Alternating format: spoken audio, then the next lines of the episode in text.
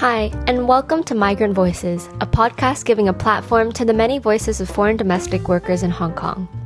I'm so excited to bring you this week's episode, which I gladly partnered with Pathfinders Hong Kong, an NGO that provides support to pregnant domestic workers here in Hong Kong. After five months of preparation and discussion, I'm so excited to have Carmen talk to us uh, to give us some insight on how Pathfinders has supported the foreign domestic worker community in the last few years. Stay tuned. Hello, everyone. Today I'm here with Carmen from Pathfinders. Uh, Carmen, could you introduce yourself to everyone? Sure. Hi, everyone. My name is Carmen. I'm the Deputy CEO of Pathfinders. I've been working at Pathfinders for 10 years now. Wow, 10 years. Could you introduce Pathfinders to the listeners and what is Pathfinders' mission? Yeah, at Pathfinders, we ensure all the most vulnerable and unsupported children in Hong Kong, they are protected and respected. And their migrant domestic workers are also empowered to find a path to a brighter future. So at Pathfinders, we established in 2008 with two of our co-founders, and um, they rescue four babies born to the migrant worker in Hong Kong. So uh, we want to identify the gap in Hong Kong society that women and babies who go under underground and undocumented, they are all well protected and to have a safe path. So at Pathfinder, we try to bridge the gap on the belief that no child should be born alone and deprived of medical support and social uh, service. I see. I think that it's really interesting that Pathfinders cater to this. I think it's a topic that is not very much covered in Hong Kong society. So um, maybe you could go into specifics of what type of services that Pathfinder provides and who does Pathfinders provide these services to. Sure. Um, Pathfinders, actually, as of today, we have been serving over 10,000 babies, children, and women. And Pathfinders is a respected charity that committed to supporting the welfare of children by providing child protection, counseling, shelter, food, health, and education, as well as legal support. I see. Um, I think that especially through the 10 years that you've worked here, do you remember or what are some of the most, uh, maybe a few notable cases that you've come across? You know, you don't really have to go into too much detail, but maybe are there any situations or any things you saw that really left a deep impression on you? Sure. We have couple typical case, and one of them is um, we have a client. She was a migrant domestic worker, and she later found out that she was in a um, unplanned pregnancy. So she broke the news to her boyfriend, and at the same time, he she found out that um, he has been cheating on her with multiple girlfriends. So her boyfriend abandoned her at that time and she feel lost and confused.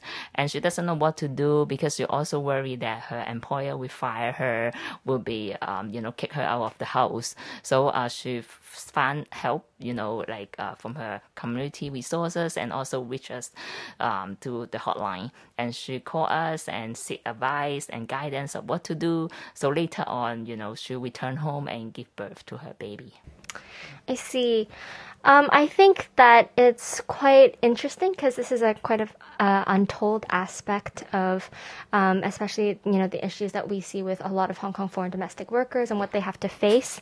Um, so, in terms of the perspective of the children of these foreign domestic workers, uh, what are some of the issues or maybe some of the difficulties that some of these children might face?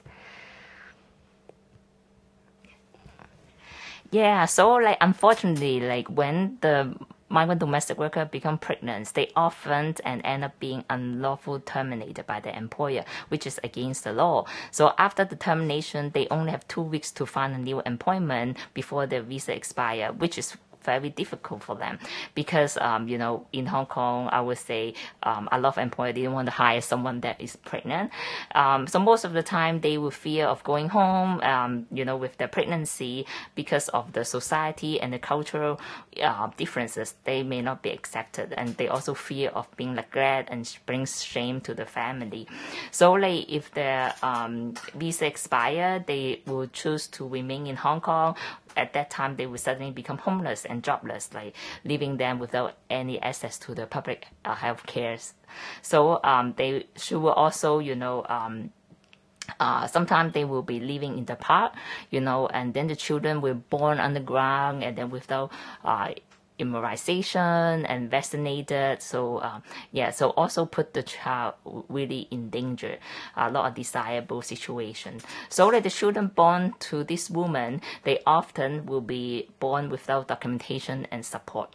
So um, in the past, we have cases that like the um, the child without documentation for 20 years, 30 years without birth certificates, and they never get access to the uh, healthcare system, and they never go to school, and they don't even have identity in Hong Kong, just living underground. So uh, this is the consequence that we, we will see. I think that this definitely sheds light on maybe some of the very difficult issues that a lot of these children face. So it's very amazing that Pathfinders has been able to tackle some of these issues um, that many of these children face in Hong Kong. Um, in your opinion, why do you think it's important to empower migrant domestic workers, especially, you know, with our Migrant Voices podcast? Why do you think it's important to give migrant domestic workers a voice?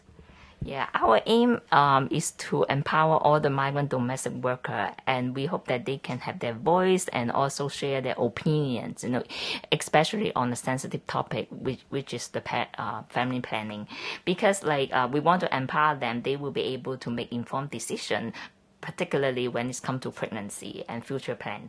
So uh, we want to help them to be able to navigate their future plan, particularly, you know, like finding their white partners, you know, and uh, by doing that, we have a lot of like preventions, like education, community workshop, and outreach to the migrants domestic worker in Hong Kong. So right now we have like 360,000 migrant domestic worker, and we every weekends we always in the park and in the general public to do the education workshop and engage with them. So like we hope that like by doing that we can equip them with the knowledge and support if these kind of things happen, then they know how to advise their peers and suggest them where to seek help, and as well as uh, they can be more um, familiar with the community resources where they can get access. I think that's really cool because I remember that actually some of the migrant domestic workers that I interviewed previously, I think Maria, she actually is a volunteer here. And so it's quite amazing to see how Pathfinders has been able to empower um, different domestic workers to work together and also um, maybe provide some education workshops and help them, you know, um, empower themselves. So I, I really want to um, kind of give a thank you for that. Um, finally, you know, um, I'm a very keen student. I really want to see and find a way that I can contribute to the issues that foreign domestic workers face in Hong Kong. So, in your opinion, what do you think and how do you think students can get involved and play a role in supporting um, the work of Pathfinders and, you know, the workshops and education things that you do? Thank you for your question. This is really great because like we have been doing a lot of empowerment, especially educate to the next generation. So one of the programs that we have for our systemic change program is the pioneer champion in the school. So actually this is like you can lead the um, a school program which is like uh, focusing on our pioneer pack. So in the pack we will educate like be kind to one another, you know, nurturing, you know, be respectful. So like all different ingredients. We hope that like by doing that, we can make sure the next generation of migrant domestic worker and policymaker will be understand uh, the challenges that they face, you know, by um, the mothers, the babies, and also like contributing to a lasting solution for them. And um, yeah, so this is one of the things that we do. And the second thing that we want the student can help us is the fundraise. You know, they can always can organize their fundraising campaign. You know, in the school. You know, through their NGO, maybe Fair Day or Appreciation Days. You know, for the migrant domestic workers. So we have seen that happening before. So they will like organize that little booth and then can um, advocate you know, for this um, group and also raise awareness. The third things that we are doing is like the hiking challenge. So like, um, you know, we welcome students to be, you know, our path, uh, pathfinders, uh, by hiking and raise awareness and as well as raising fund in support the community work. I see. Thank you so much, Carmen, for your time. And I really enjoyed this interview and I learned so much more about what Pathfinder does. So thank you so much for the opportunity. Thank you.